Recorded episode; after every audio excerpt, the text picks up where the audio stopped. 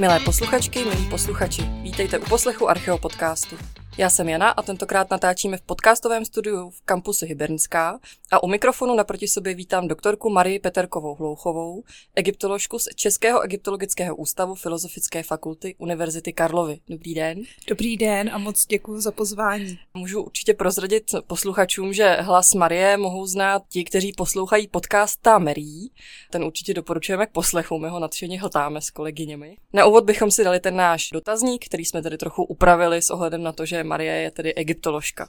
Takže jak jste se dostala k egyptologii? Byl to dětský sen, nebo to byl nějaký jiný příběh? Ano, je to vášeň už od dětství prakticky, kdy já někdy v 6. třídě jsem se dostala k dětské knížce o mumiích a hrozně mě to fascinovalo.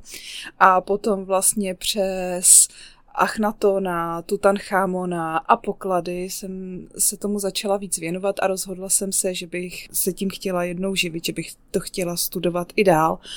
A samozřejmě v tom mém zájmu hrál obrovskou roli i profesor Werner, protože tenkrát s ním bylo spousta dokumentů, takže já jsem je všechny hltala. Měla jsem to štěstí, že v roce 2006, kdy jsem končila gymnázium, tak se otevíral ročník egyptologie, takže jsem naštěstí byla přijata a mohla jsem začít egyptologii studovat. Splnil se mi sen vlastně. To je nádhera. A taková návodná otázka, kolikrát jste byla v Egyptě? To je zákeřná otázka. Nejsem si jistá, jestli to dokážu správně spočítat, ale během studií to bylo 3krát, kdy jsme prováděli jako studenti jako studijní cestu po Egyptě a potom na expedicích od roku 2015 jednou až 2krát do roka, tak asi už hodněkrát. Tak to je teda asi úctyhodné číslo. A jaký byl váš nejlepší archeologický nález? Je to něco, co je třeba pro vás osobně důležitý? Nemusí to být vůbec jako důležitý pro odbornou společnost nebo něco, k čemu jste si třeba vytvořila nějaký citový vztah? To je hrozně těžko říct vlastně, protože já poprvé, když jsem se účastnila výzkumu, tak pro mě fascinovalo úplně všechno. Člověk může najednou sahat na ty věci, na které už vlastně lidi nešahali tisíce let. Teďka s postupem vlastně doby a i s tím mým zaměřením, tak já jsem vždycky ráda za dřevěné rakve nebo fragmenty dřevěných rakví a taky jeden z nálezů, na který hrozně ráda vzpomínám, tak je stéla s 2 vázanými sochami vápencová, kterou jsme našli společně s kolegou Odlerem při výzkumu hrobky Niyang Sešata v jižním Abusíru a to je velmi unikátní nález, který sahá zhruba až na počátky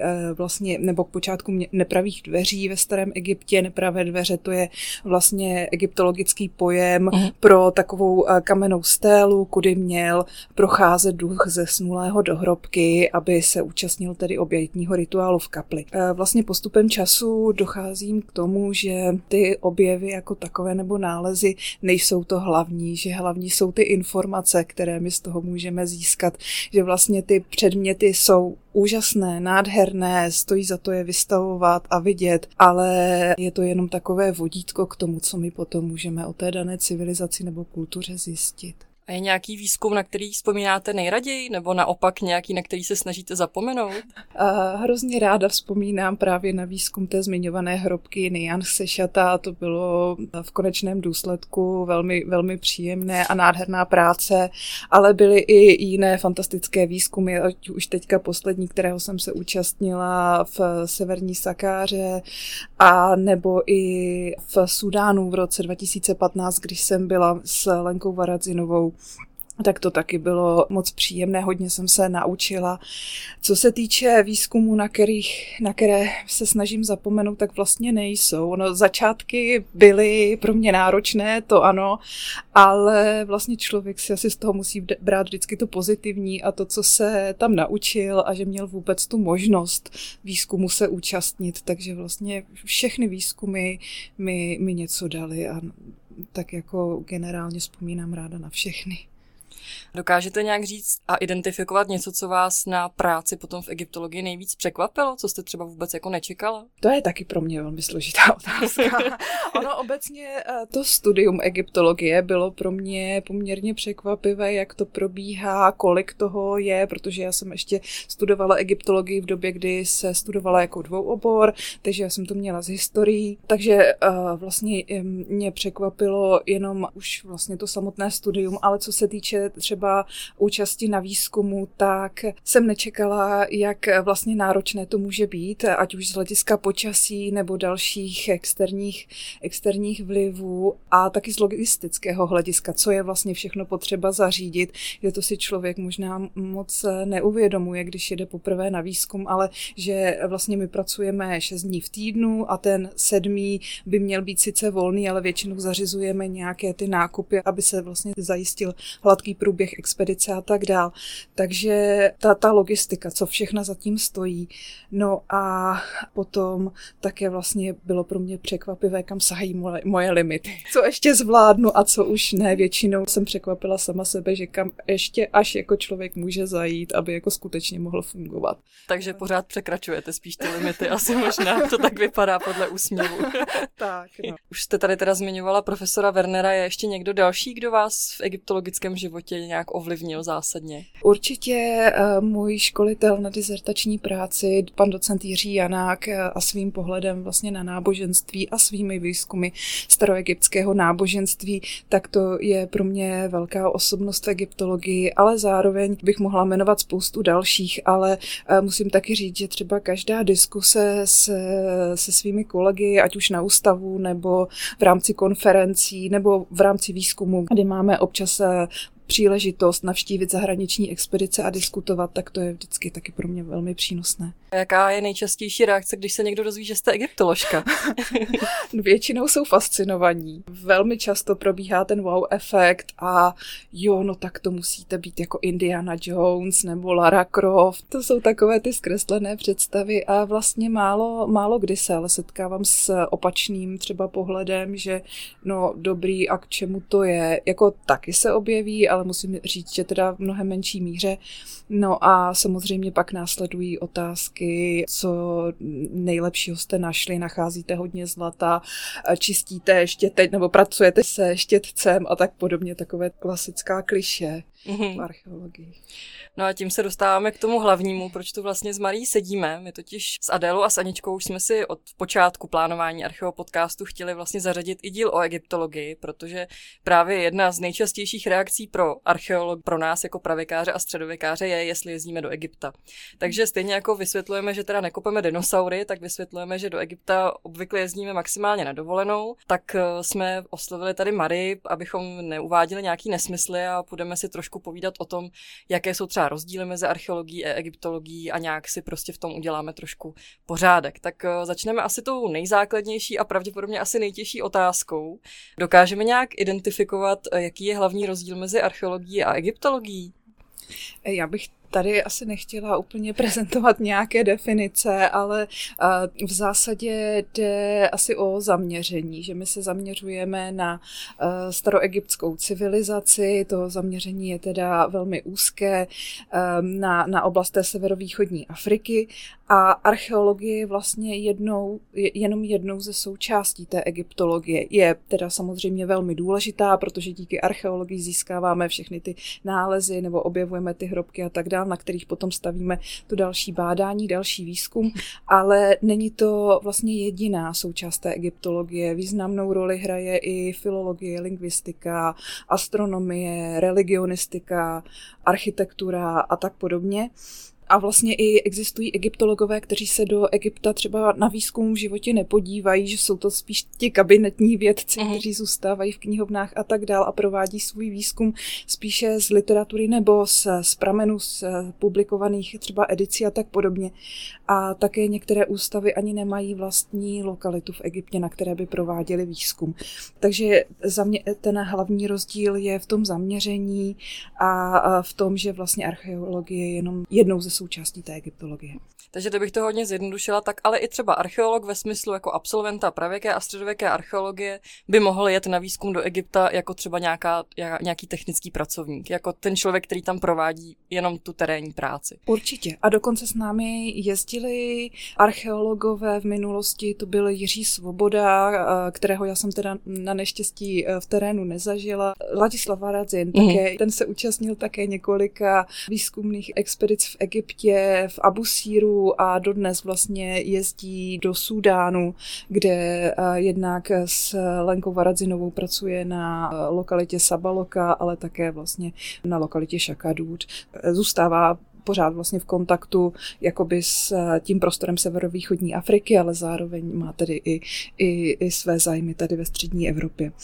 A ještě bych zmínila jméno třeba Jan Turek, s námi několik expedic jezdil jako archeolog.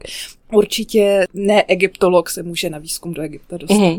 A kdybychom to obrátili, neznáte třeba nějakého egyptologa, který by nakonec zakotvil v archeologii tady v Čechách, třeba regionální? No mě napadá asi jenom Láďa Varadzin, ale já nevím, jestli jaké bylo jeho původní zaměření. Já mám pocit, že on je původně jako archeolog středověkář totiž. Spíš mě zajímalo, jestli někdo jako to vzal opačnou cestou. My jsme tu už taky nakousli trochu studia a nějaké specializace. Je to tedy tak, že každý egyptolog má svou specializaci, podobně jako je tomu v archeologii, že prostě někdo se specializuje na dobu bronzovou, na určité kultury, je to podobně teda. Ano, přesně tak. Ty specializace můžou být různá, souvisí to vlastně už s těmi různými obory, které ta egyptologie zahrnuje. A jaká je vaše specializace? Teďka aktuálně se zaměřuju na dřevěné rakve doby staré říše a první přechodné doby, takže 3. tisíciletí před naším letopočtem. A to je vlastně taková popelka v té egyptologii, protože dřevo se nedochovává úplně dobře, v Egyptě možná trošku líp než ve střední Evropě nebo v Evropě obecně, ale i tak bývá často velmi měkké, rozpadá se hodně, takže je to taková špinavá práce. Navíc ty fragmenty nejsou úplně líbivé, je to skutečně velmi složité dávat třeba dohromady ty fragmenty a vytvořit z toho něco, co by mohlo vypadat jako rakev, nebo jak ta rakev mohla vypadat a tak podobně. Takže my jsme si na pohřební schrány toho 3. tisíciletí podali s kolegyní Novákovou grant, který byl podpořen grantovou agenturou České republiky, takže teď aktuálně pracujeme na tomhle, přičemž teda jak vlastně ty kamenné sarkofágy, ty kamenné schrány, tak i ty dřevěné a ještě i další typy těch pohřebních schrán zůstávaly stranou toho egyptologického zájmu, protože v minulosti se badatelé zabývali hlavně těmi pohřebními schránami, které byly zdobené nebo nesly texty. A zajímal je vlastně jenom ten obsah textů nebo ta výzdoba, ale do technických detailů už třeba potom dál nešli a nešli už dál vlastně za ty informace, kam nás to může navést, jak fungovaly ty dílny, jak fungoval dálkový obchod, jakou roli třeba v tom pořizování pohřebních schrán hrála rodina třeba toho zesnulého nebo samozřejmě jeho socioekonomická situace a tak dál, takže na tohle my se teďka aktuálně zaměřujeme. A ta specializace je otázku nějakého osobního zájmu, nebo třeba už jste během studia jako směřování právě k řešení těch otázek, které ještě třeba nikdo neřešil a tak jako vás navádějí, abyste si vybírali třeba spíš už takováto jako aktuálnější témata? To záleží. Já vlastně osobně jsem se zaměřovala spíš na náboženství staré říše. A při jednom z mých prvních výzkumů vlastně to bylo, mi pan profesor Bárta zadal ke zpracování dřevěné rakve, ale z mnohem pozdější doby, z 1. tisíciletí před naším letopočtem, takže jsem se do toho nějak pustila a s přibývajícími objevy v Abusíru z těch staroříšských hrobek se ukázalo, že tam jsou prostě pozůstatky rakví, tak když jsem se do toho zahloubila víc, tak jsem zjistila, že se tomu vlastně nikdo nevěnuje a to zadání přešlo v zájem. Cítila jsem vlastně nutnost to, že s tím musím vlastně něco udělat. Jak je to se studiem egyptologie? Kde můžeme egyptologii studovat? Na Karlově univerzitě, na Filozofické fakultě. Teďka se otvírá jednou za 3 roky. V minulosti ten interval byl trošinku delší a jak jsem zmiňovala, já jsem studovala ještě v době, kdy se egyptologie studovala jako dvouoborový předmět, v ročníku nás tenkrát bylo 8. Vlastně měli jsme to jako 5leté magisterské studium. Zatímco teďka už se najelo na ten systém jako všude jinde, bakalářský a magisterský, 3leté bakalářské, 2leté magisterské, magisterské studium, přičemž v tom bakalářském se nejedná úplně o čistou egyptologii, tam je to spojené i se studií Předního východu a potom v tom magistru se studenti dál specializují buď na Přední východ, anebo na egyptologii. Ten obor se otevírá jednou za 3 roky kvůli malému zájmu studentů nebo kvůli tomu, aby se eliminoval počet absolventů, aby vás zkrátka jako nebylo moc? Spíš ta druhá možnost. Uhum. A jaký je tak ten zájem? Kolik se hlásí lidí? V době, kdy jsem začala studovat já, tak to bylo přes 140 asi zájemců. Teďka už ten zájem je menší a musím říct, že i v poslední, nebo teďka se bude otvírat vlastně pro akademický rok 2023 a 2024 nový ročník a těch zájemců tam bylo podstatně míň. Uhum. A kolik absolventů potom je z magisterského studia? Dokončí všichni přijatí to studium? To záleží. No. Máme ročníky, kdy nedokončili, ale teďka dokončili bakaláři svoje studium a nastupují do toho navazujícího magisterského a to je prý velmi slibný ročník, tak uvidíme, kolik jich dokončí. No a kolik potom těch absolventů reálně v egyptologii zůstane pracovat? Moc ne. Ono to není úplně perspektivní pro budoucnost. Třeba z těch ročníků z mého a z těch kolegů, kteří byli přede mnou, tak to bylo poměrně dost, kteří zůstali v oboru pracovat, ale z těch novějších, co my jsme měli vlastně, já myslím, že na ten systém bakalář, magistr se najelo v roce 2011 a tam jako málo kdo u toho oboru zůstal od té doby. A je to nedostatečné pracovních míst, nebo je to špatným finančním ohodnocením, nebo čemu byste připsala tuhle situaci? Já myslím, že tam hraje roli víc faktorů a první je určitě to špatný finanční ohodnocení, ale i třeba náročnost toho studia, že mnozí si představují možná to studium v nějakých romantických představách a ono studium starého Egypta je nádherné jako asi každé pravěké a starověké a i středověké kultury a civilizace, ale málo kdo si asi dovede představit opravdu náročnost toho studia samotného, protože tam hraje velkou roli studium jazyka, které není úplně jednoduché. Ta staroegyptština tím, že je vlastně dneska už vymřelý jazyk, tak je velmi obtížné nějakým způsobem do toho proniknout. Tam směřovala moje další otázka právě. To porozumění tomu jazyku, protože vy se vlastně musíte naučit ten jazyk číst, ale musíte i nějak porozumět tomu textu a vlastně ho rovnou interpretovat. Takže je na to potřeba talent, nebo je to něco, co se dá naučit i mechanicky? Částečně mechanicky a částečně i talent. Samozřejmě ty nejlepší filologové současní z egyptologie mají neuvěřitelný talent na jazyky, ale pro jako základní potřeby člověka, který třeba chce jezdit na výzkum nebo chce studovat texty v hrobkách těch staroříšských, které nejsou třeba ještě tak komplikované, jako potom v pozdějších obdobích, si myslím, že se to dá poměrně jako dobře naučit, jenom je potřeba získat do toho ten vhled a hlavně s tím mít trpělivost, že ono vlastně i v těch hrobkách například se spousta věcí jako opakuje, tam jsou takové obětní formule, seznamy obětin a tak dál, ale pokud někdo se tomu chce věnovat jakoby egyptskému jazyku a filologii dál, tak si myslím, že ten talent už je tam potom velmi důležitý. Proč vlastně do Egypta jezdí v uvozovkách cizí badatelé? Egypt nemá svoje vlastní egyptologii?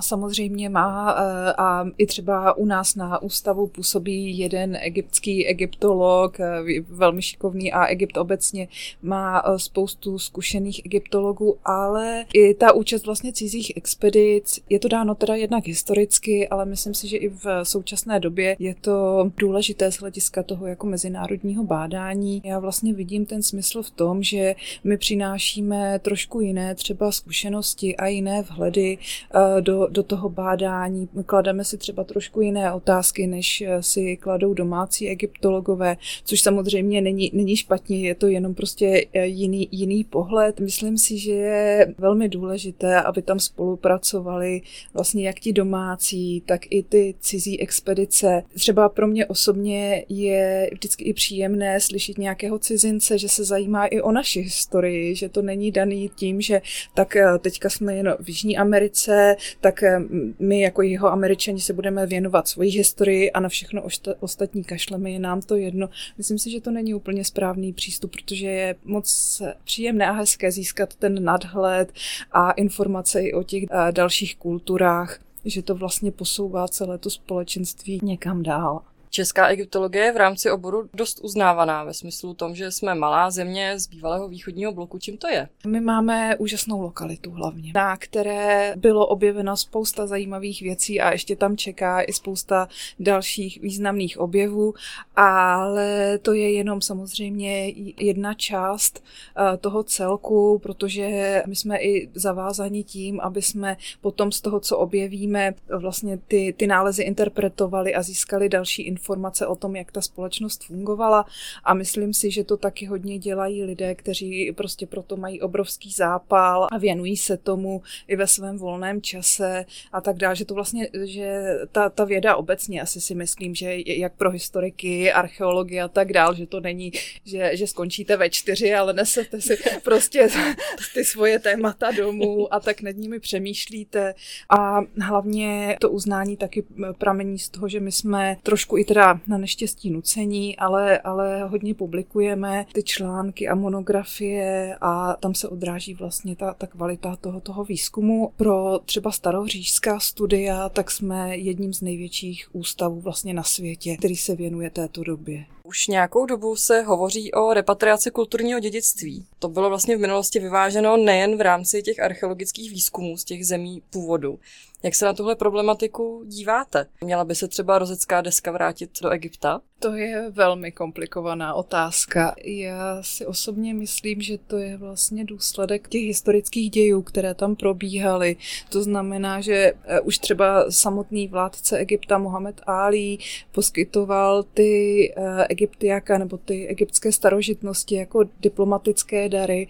Takže ano, ty předměty se odvážely z Egypta do Evropy různými způsoby. Já si jako obecně myslím, že není na tom nic špatného mít ty předměty tady v Evropě, pokud se samozřejmě dostali do Evropy legálně, ten černý obchod a tak dál, to je samozřejmě věc jiná, jako to je zločin, ale já myslím, že je docela důležité představovat i ty cizí kultury tady u nás, stejně tak jako ty cizí kultury nebo státy by mohly chtít třeba předměty od nás a obohatit si tak svoje sbírky. Kdybychom se vrátili k těm výzkumům jako takovým, už jsme to trošku jako naznačili, ty archeologické výzkumy u nás jsou buď záchranné nebo badatelské. A ty badatelské jsou ale v menšině. Jak je to u egyptologie?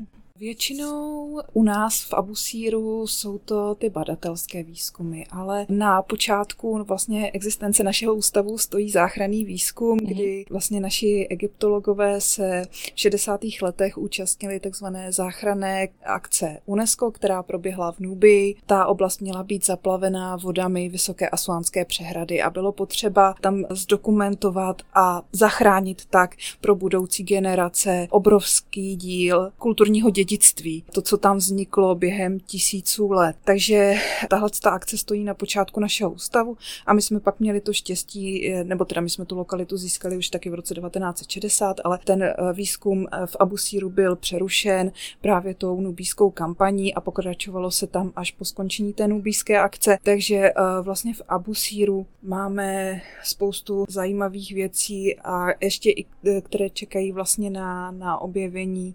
Ono totiž v minulosti byla ta lokalita považována za už prozkoumanou. Nikdo se jí nechtěl moc jako věnovat, ale na základě doporučení profesora Černého, tak profesor Zbyněk Žába si vybral tady tuhletu lokalitu, protože profesor Černý viděl obrovský potenciál v téhleté lokalitě, a takže tam začaly vlastně naše výzkumy a tam probíhají většinou badatelské. Přestože tedy na počátku 20. století tam proběhly německé výzkumy, takže ta lokalita Abusír jako taková byla považována spíš za německou, ale potom vlastně od 60. let tam provádíme výzkumy. A nutno také ale podotknout, že v Abusíru na pyramidovém poli, tak jednu pyramidu a její okolí zkoumá teďka aktuálně egyptský tým Mohameda Ismaila Khaleda, takže tam ještě se dostávají sami Egypťané. A jinak teda bych mohla zmínit, že vlastně Abusír se dělí na 3 části, kde je právě to pyramidové pole, tam se začínalo, nebo náš ústav tam začínal výzkumem Tahšepsesovy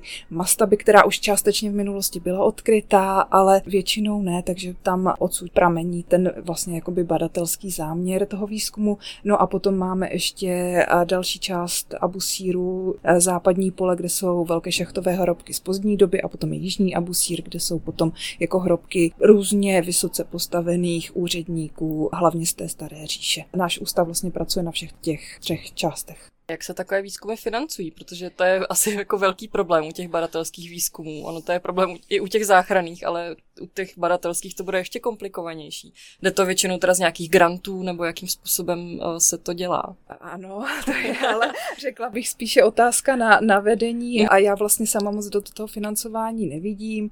My získáváme dotace od ministerstva školství, ty velmi významným způsobem podporují výzkum Abusíru. A samozřejmě také máme určité sponzory, kteří jsou tím naším výzkumem fascinováni a velmi nás podporují těmi minimálně finančními dary. Takže tam hraje roli i nějaká filantropie. A když se přesuneme k té praktické části, vy tedy kvůli té práci v terénu musíte vycestovat mimo domov. Jak dlouhá bývá ta průměrná účast na expedici? To záleží na tom, jak dlouho jste tam potřeba a také na tom, jak dlouho ty výzkumy trvají. Může to být i 3 měsíce, může to být i jenom 2 měsíce, jenom 1 měsíc, to opravdu záleží. Externisti, jako třeba naši zoologové nebo antropologové, se můžou účastnit třeba jenom 14 dní, kdy mají velmi intenzivních 14 dní té práce v Egyptě. Nic není pevně daný, že tam musíte prostě zůstat tuhletu danou dobu, že nikdo vás nemůže nutit k tomu, abyste tam zůstala 3 měsíce. Všechno je to na dohodě. Jasně. A jsou nějaké měsíce, které jsou nejvhodnější pro výzkumy? Určitě. Nejvhodnější by teda byla zima, i když teďka se změnou klimatu je i ta zima v Egyptě poměrně náročná. My jezdíme vlastně 2krát ročně, a sice na jaře a na podzim.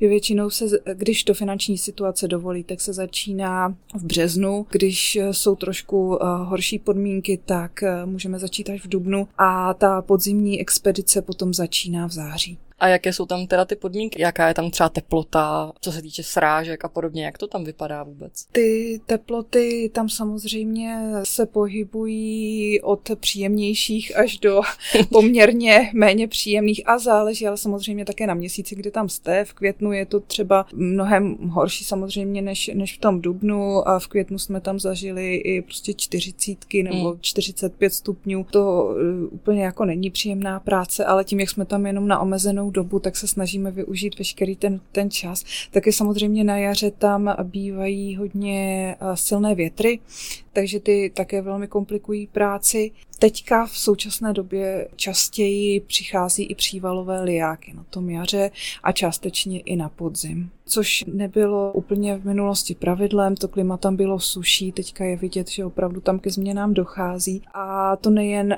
na těch přívalových lijácích, ale i na vlhkosti toho vzduchu. Je vidět, že ve vzduchu je víc vody, která se potom k ránu, kdy je chladněji, tak se sráží a dokáže to teda i velmi negativním způsobem ovlivňovat některé památky. Co všechno se musí před tím výjezdem zorganizovat? Co se musí třeba brát sebou? To už je otázka právě na tu logistiku. Zásadní je mít všechna povolení a to je věc, kterou zajišťuje vedení expedice. Ačkoliv my teda máme koncesi na ten, nebo profesor Bárta má koncesi na Abusír, každý rok se musí podávat žádost, co konkrétně na té lokalitě se bude dělat. Potom také takzvané security clearance, čili nějaká jakoby bezpečnostní prověrka těch členů expedice. Samozřejmě také se musí podat seznam všech lidí, kteří se mají té expedice účastnit za celý ten rok, což bývá poměrně zdlouhavý proces. Získat všechna tato povolení, dokonce některým expedicím se stalo, že odjeli do Egypta a jedno z těchto povolení neměli a nedostali, takže bohužel nemohli pracovat. To se na neštěstí děje. To je realita a součást vlastně těch prací, s čímž se musí teda nějakým způsobem počítat. No ale když teda získáte všechna tahle povolení a máte finance, tak sestavíte vlastně tým, který odjede na základě toho, co chcete dělat, co chcete zkoumat, nebo jestli proběhne takzvaná jenom study season ve skladech, kdy se věnujeme jenom nálezům. Na základě toho tedy se určí lidi, kteří tam pojedou, na jak dlouho a vlastně ty úkoly, zadají se úkoly, které se tam mají udělat. No a potom vlastně, když přijedete do Egypta, tak pak už ta logistika je, že vlastně musíte shánět ty věci, které budete k tomu ať už výzkumu na lokalitě nebo ve skladech potřebovat. My tedy máme na České ambasádě v Káhiře svůj sklad, kde máme už spoustu věcí za spoustu let vlastně našeho působení v Egyptě, tak jako uskladněny a připraveny pro další expedici. Takže třeba v Egyptě zůstává totálka, spousta milimetrových papírů, tvrdých papírů a tak dál. I třeba bedna pro antropologii, kde oni mají svoje věci, aby je nemuseli vozit pořád sem a tam. Takže to tam zůstává, ale občas tady musíme i něco z těch Čech přivést a taky spoustu věcí nakupovat potom v Egyptě, ale to se třeba ukáže v průběhu výzkumu, co je potřeba. Mohlo by být překvapivý, že třeba potřebujeme zrcadla na nějakou dokumentaci fotografickou a tak dál, takže takovéhle drobnosti, které asi úplně člověka nenapadnou, že by mohly být potřeba a to je právě to, jak jsme se bavili o těch překvapeních v souvislosti s prací. Takže to teda vyžaduje jako opravdu pečlivé, detailní plánování. To je jako opravdu asi řešit něco operativně přímo z Egypta, potom, když něco zapomenu, tak asi nic moc. Ale dá se. Ty lidi přijíždí postupně, takže se může cokoliv vlastně vzít. Akorát tady někdy bývá problém s některými přístroji, někdy je problém je převést do Egypta, tak to je potom takové jako náročnější, že zase musí být povolení a ne vždycky se podaří jako projít přes celníky a tak dál, tak je to takové náročnější, ale když se zadaří, tak potom teda může probíhat ten daný výzkum, pro který jsou ty přístroje potřeba. A jak potom vypadá takový jeden vzorový den na té expedici? My dneska už máme pronajatý expediční dům v památkové zóně v Sakáře, protože dřív se dojíždilo vlastně z Káhiry. Káhira se nachází zhruba 25 kilometrů od Abusíru. Ráno tedy ještě poměrně ta doprava je v klidu, ale odpoledne tam jsou obrovské zácpy v Káhiře, takže ta cesta na ambasádu se mohla protáhnout třeba i na 2 hodiny a tak podobně. Což po tom celém dni vlastně na sluníčku, kdy pracuje, tak bylo velmi náročné, takže teďka máme pronajatý ten expediční dům v Sakáře, kde máme veškeré zázemí a dokonce i kuchaře, kteří nám velmi šetří čas, kdy my se můžeme věnovat práci a oni vlastně zajišťují vaření a jídlo a tak dál. No a náš den začíná v 6 hodin společnou snídaní, samozřejmě není to všechno striktně dané, takže každý si to trošinku uspůsobí. Podle svého jsou lidi, kteří vstávají třeba raději mnohem dřív a jsou sami na snídani a potom jsou lidé, kteří přichází třeba trošinku později a rádi si třeba posedí a tak dál. Každopádně v 6 hodin máme snídani, ve 6:45 se odjíždí na lokalitu s tím, že ještě my vyzvedáváme inspektory ve vesnici, teda respektive, já tady mluvím o vesnici, ale to je vlastně osídlení, které má 35 000 obyvatel, takže to je prostě naše menší město.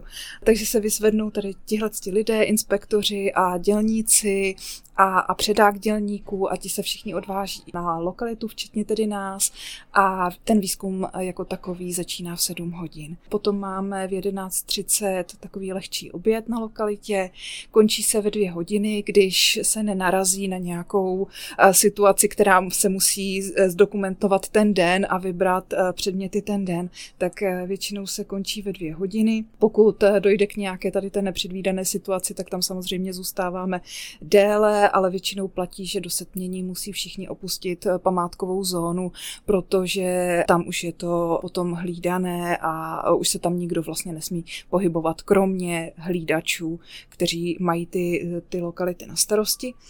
Takže my v ideálním případě odjíždíme ve 2 hodiny zpátky na vilu, kde potom máme takovou jakoby chvilku odpočinku, máme tam i větší takovou večeři a pak se věnujeme zpracovávání dokumentace z toho dne. Ať už třeba se vytváří seznamy plánů, seznamy nálezů, vyplňujeme databázy a potom samozřejmě ještě také nutné vybavovat věci s Prahou, takže všichni sednou k e-mailům a vyřizují věci, co je potřeba ještě vyřídit dalšího. Takže vlastně ten den končí poměrně pozdě, samozřejmě každý si to uspůsobí pro sebe, ale vlastně ta práce vyplňuje prakticky celý náš den. A k těm nálezům, jak se potom zpracovávají? To si odvážíte tedy do nějakého toho skladu a tam to rovnou musíte zpracovat, předpokládám, protože ty nálezy se nemohou vyvážet do Čech. Přesně tak. Dneska už se nic nemůže vyvážet. Je to zhruba od 90. let, kdy vlastně je zákaz na veškerý vývoz nálezů, a to tedy včetně vzorků. Všechno zůstává v Egyptě, uskladňuje se to ať už v polních skladech nebo ve skladech inspektorátních. Do těch inspektorátních skladů tam jdou nálezy, které jsou takové trošku jako významnější. A ty se potom registrují, dostávají svoje registrační čísla a tak podobně. Jsou tedy pod dohledem těch místních inspektorů, nebo respektive všechny nálezy jsou pod dohledem inspektorů, ale ty, co máme v těch polních skladech, ním se dostáváme trošičku jednodušeji než potom do těch inspektorátních skladů, protože do těch našich můžeme přijet prakticky kdykoliv, do těch inspektorátních tam se to musí domluvit trošku s předstihem, aby jsme byli očekáváni. A jak se zpracovávají? Samozřejmě je zásadní dokumentace, ať už tedy pracovní fotky nebo potom profesionální, kdy my máme vlastně našeho fotografa, který potom si vytváří takový polní ateliér a tam fotí ty nálezy, samozřejmě všechno kreslíme, vedeme si deníky, každý nález vlastně dostává svoje nálezové číslo, vedeme si i seznamy všech těch nálezů, i kde jsou umístěny a tak dál, aby byly jednoduše dohledatelné, protože se stává, že třeba přijede egyptská komise a chce některé ty předměty si odvést, aby je měla pod svým dohledem. To je samozřejmě běžné a je to asi i lepší pro nás, že tam nemáme ty jakoby cennější předměty. Samozřejmě se nejedná o zlato, protože to my moc nenacházíme. Spíš nějaké třeba kompletní kamenné stély nebo bazénky a tak podobně. Potom se ještě rozdělují ty nálezy podle typu, ať už na kamenné, dřevěné nebo právě lidské a zvířecí kosti, a na to už přijíždí teda ty externí odborníci. Mě právě zaujalo teda, že není možné si odvést ani ty vzorky. Jak se to tam potom řeší, pokud chcete udělat teda nějaké analýzy? Oni mají na to nějaké svoje laboratoře, kam vy to můžete poslat, nějaké environmentální vzorky, nebo třeba, já nevím, kdybyste chtěli dělat DNA nebo podobný jako analýzy na lidských kostech. Jak se to potom řeší? Buď že přijedou naši odborníci s těmi přístroji, ale většinou, v naprosté většině případů je to přesně tak, jak říkáte, a sice, že tam jsou ty egyptské laboratoře, kam se to odváží a egyptští odborníci potom provádí ty analýzy na těch samotných předmětech. Co se týče třeba C14, tak ta se zatím provádí ve francouzském institutu jenom, takže tam je poměrně dlouhá čekací doba na výsledky. Jakou nejdobrodružnější situaci jste díky práci zažila? No, pro mě je dobrodružství pokaždý, když se můžu spustit do šachty a pracovat v šachtě, protože někdy tam mají ty šachty hloubku i několik desítek metrů, jdeme do prostě 12, 17 i víc metrů. Mě to vlastně hrozně baví pracovat tady v těch podmínkách. Je tam sice nedýchatelno, hrozná vlhkost, člověkovi tam není úplně třeba dobře, ale ty situace, které tam na nás čekají, ačkoliv třeba můžou být narušeny i zloději a tak jsou nesmírně zajímavý. Je hrozně fajn to dokumentovat a mít na to ten čas. Samozřejmě je trošku tlak, aby jsme ty kontexty vybrali co nejrychleji, protože jsou obavy různé, ale zase na druhou stranu myslím, že je potřeba si to užít a jako skutečně udělat pořádnou dokumentaci, protože ta dokumentace, to je to, co nám vlastně zůstává. Tím, že my si nemůžeme odvést žádný nález, žádný vzorek a tak ta dokumentace, to je pro nás ten základ a my musíme se snažit o to, aby byla co nejlepší. No a jaký technologie používáte k dokumentaci? Je to jenom fotoaparát a papír, nebo už je tam nějaký 3D skenování a podobné jako libůstky? Je to kombinace obojího, dokonce jsme teďka měli i poměrně vášnivé možná diskuse o tom, co je lepší, že jestli ta jako klasická metoda dokumentace nebo ty nejmodernější. Dokonce si vzpomínám, že na výzkum přišel jeden host, který tak na nás podíval a říká, no vy kreslíte ještě, no to je takový trošku staromódní způsob dokumentace, ale zase na druhou stranu já si myslím, že je hrozně důležitý mít obojí, mít i ty jakoby nejmodernější výstupy, ale i ten základ, protože tím, že vy vlastně kreslíte tu situaci, tak vnímáte různé ty detaily, které třeba to 3D skenování ani nezachytí, takže v Abusíru Abusíru tady máme zatím naštěstí kombinaci obojích. Proč si myslíte, že lidi egyptologie tak fascinuje? No, je to daný asi charakterem té starověké kultury. Pro nás je to něco vzdáleného, exotického, zároveň vlastně tam vznikaly neuvěřitelně nádherná umělecká díla. Zároveň ale je taky nutné si uvědomit, a to je třeba věc, která do dneška fascinuje mě, že vlastně ty staří Egypťané byli lidi jako my, že měli podobné touhy, podobná přání, podobné starosti. Samozřejmě my jsme dneska už někde trošku jinde s těmi technologiemi a tak dál, ale v zásadě vlastně ta lidskost byla stejná. Takže i to je třeba jeden z faktorů, proč by starý Egypt mohl být inspirativní pro nás. Mm-hmm. Když teda jsme u té fascinace, to je právě otázka, která mě pak ještě napadla v noci. Často natrefuju na články o různých tématech z egyptologie v časopisech typu Epocha, 1000+1, v různých internetových médiích. Jak moc jsou tam ty informace relevantní? A je takováhle až jako bulvární prezentace egyptologie pro obor spíš škodlivá, nebo trochu pomáhá? Wow. Na to se mi nebude odpovídat úplně jednoduše. Samozřejmě ten základ nějakých, to základní pemzum informací tam určitě je a je fajn, že to egyptské téma se dostane do mnohem širšího povědomí, ale člověk to musí brát jako hodně s rezervou a vnímat to, z jakého zdroje vlastně tyhle ty informace má, protože tyhle ty vlastně časopisy se snaží podávat ty informace tak jako, aby to bylo šokující, aby to zaujalo a tak dál. Přičemž jako to není úplně vždycky ke škodě, ale zároveň to může některé lidi navádět trošku jako jiným směrem, než je potom ta realita. Chystáte se na nového Indiana Jonese?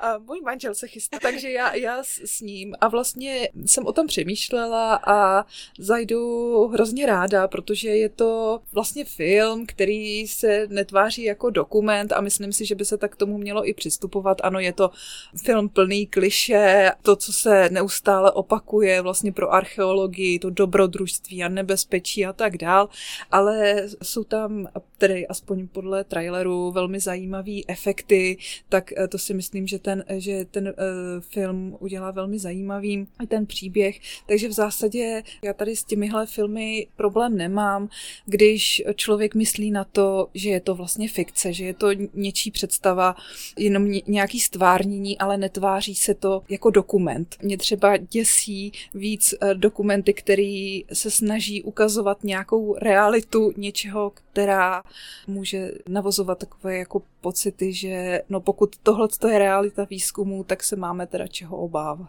A kdybyste měla doporučit našim posluchačům místo, které určitě při návštěvě Egypta neminout, jaké by to bylo? Těch míst je samozřejmě v Egyptě hrozně moc, protože ta země je obrovská, takže záleží na tom, co člověk preferuje. Tak pochopitelně asi Sakára, a já bych doporučila i Abusír, ale ten je veřejnosti uzavřený, ale ta Sakára je vlastně hnedka u Abusíru a to je pohřebiště s nejstarší pyramidou na světě a tam vlastně s trochou mírou nadsázky můžeme říct, že tam to jako všechno začíná, takže tam bych asi doporučovala tuhle lokalitu neminout, ale samozřejmě spousta zajímavých památek je i v oblasti Luxoru, kam se také hodně jezdí, ale pro mě byl třeba zajímavý i střední Egypt, který možná trošičku může pro někoho působit, že je nebezpečný. Ono samozřejmě jsou tam určité jako situace, kterým je lepší se vyhnout, ale jsou tam taky velmi zajímavé památky, monumenty, které třeba moc lidí tolik nezná. Co mě třeba překvapilo na Egyptě samotném, tak jsou i jeho přírodní krásy, že my máme Egypt spojený vlastně jako s řekou, s tou úrodnou nilskou nivou a potom s pouští, ale ta poušť je neuvěřitelně rozmanitá, taky zároveň reflexivní. Když vlastně odjedete hluboko do západní pouště, pokud se to dá, vím, že nějakou dobu se to nedalo, teďka si nejsem jistá, jestli už se tam může jezdit nebo ne, ale tam je vlastně černá poušť, bílá poušť, která vytváří neuvěřitelně nádherné, rozmanité skalní tvary a tak dál. A třeba ve fajumské oáze je údolí, které se nazývá údolí velryb, kde jsou vlastně skamenělé velryby, protože Egypt byl v minulosti na dní moře, jako celá země vlastně, tak byla pokrytá mořem, ale jsou tam nějaké tady tyhle pozůstatky a tak dál. No a ještě v tom Fajumu je vlastně také jeden vodopád, tak jakoby uprostřed pouště, tak to pro mě taky bylo úplně fascinující, takže bych doporučovala jak to vlastně kulturní dědictví, tak i to tyhle ty přírodní nádhery. To zní jako velice zajímavě. A je něco, k čemu se naopak spíš vyhnout? Co třeba na vás působí víc jako turistická past, než jako něco, co je jako hodno návštěvy? No já bych spíš řekla, že je lepší se vyhnout situacím než lokalitám, protože myslím si, že na každém místě se dá najít něco zajímavého a něco krásného, ale spíš tedy ty situace můžou být občas nebezpečný, no. A na závěr je něco, co byste chtěla našim posluchačům vzkázat? Já bych chtěla moc poděkovat za podporu, kterou nám dávají, protože vlastně my si tu egyptologii můžeme dělat jakoby vědu sami pro sebe, ale to by nemělo význam, kdyby se vlastně ty znalosti, které my získáme, nedostávaly dál. Takže pro mě osobně je důležitou součástí práce i ta osvěta. Já hrozně ráda dělám přednášky pro veřejnost, hrozně ráda poslouchám a odpovídám na dotazy veřejnosti, protože to jsou pohledy, které třeba my tolik nevnímáme, nebo jsme tak jakoby zaciklený v tom našem myšlení, že třeba jsou věci, které by nás v těch souvislostech nenapadly, takže bych chtěla poděkovat za podporu a za všechny ty dotazy, které posluchači můžou nám dávat a které vlastně nás posouvají dál. Mm-hmm. Tak já vám, Marie, ještě jednou mnohokrát děkuji za rozhovor. A také děkuji tady podcastovému studiu Kampusu Hybernská, že tady můžeme natáčet, a posluchačům připomínám, aby si určitě vyhledali i podcast Ta-Meri, kde můžete slyšet Marie a její hosty a proniknout víc do tajů egyptologie. Já taky děkuji moc za pozvání. Děkujeme, že posloucháte Archeopodcast. Pokud se vám rozhovor líbil a nechcete si nechat ujít další, klikněte na tlačítko odebírat nebo follow a dejte nám like. A pokud nás chcete podpořit, podívejte se na náš Patreon. Odkaz najdete v bio.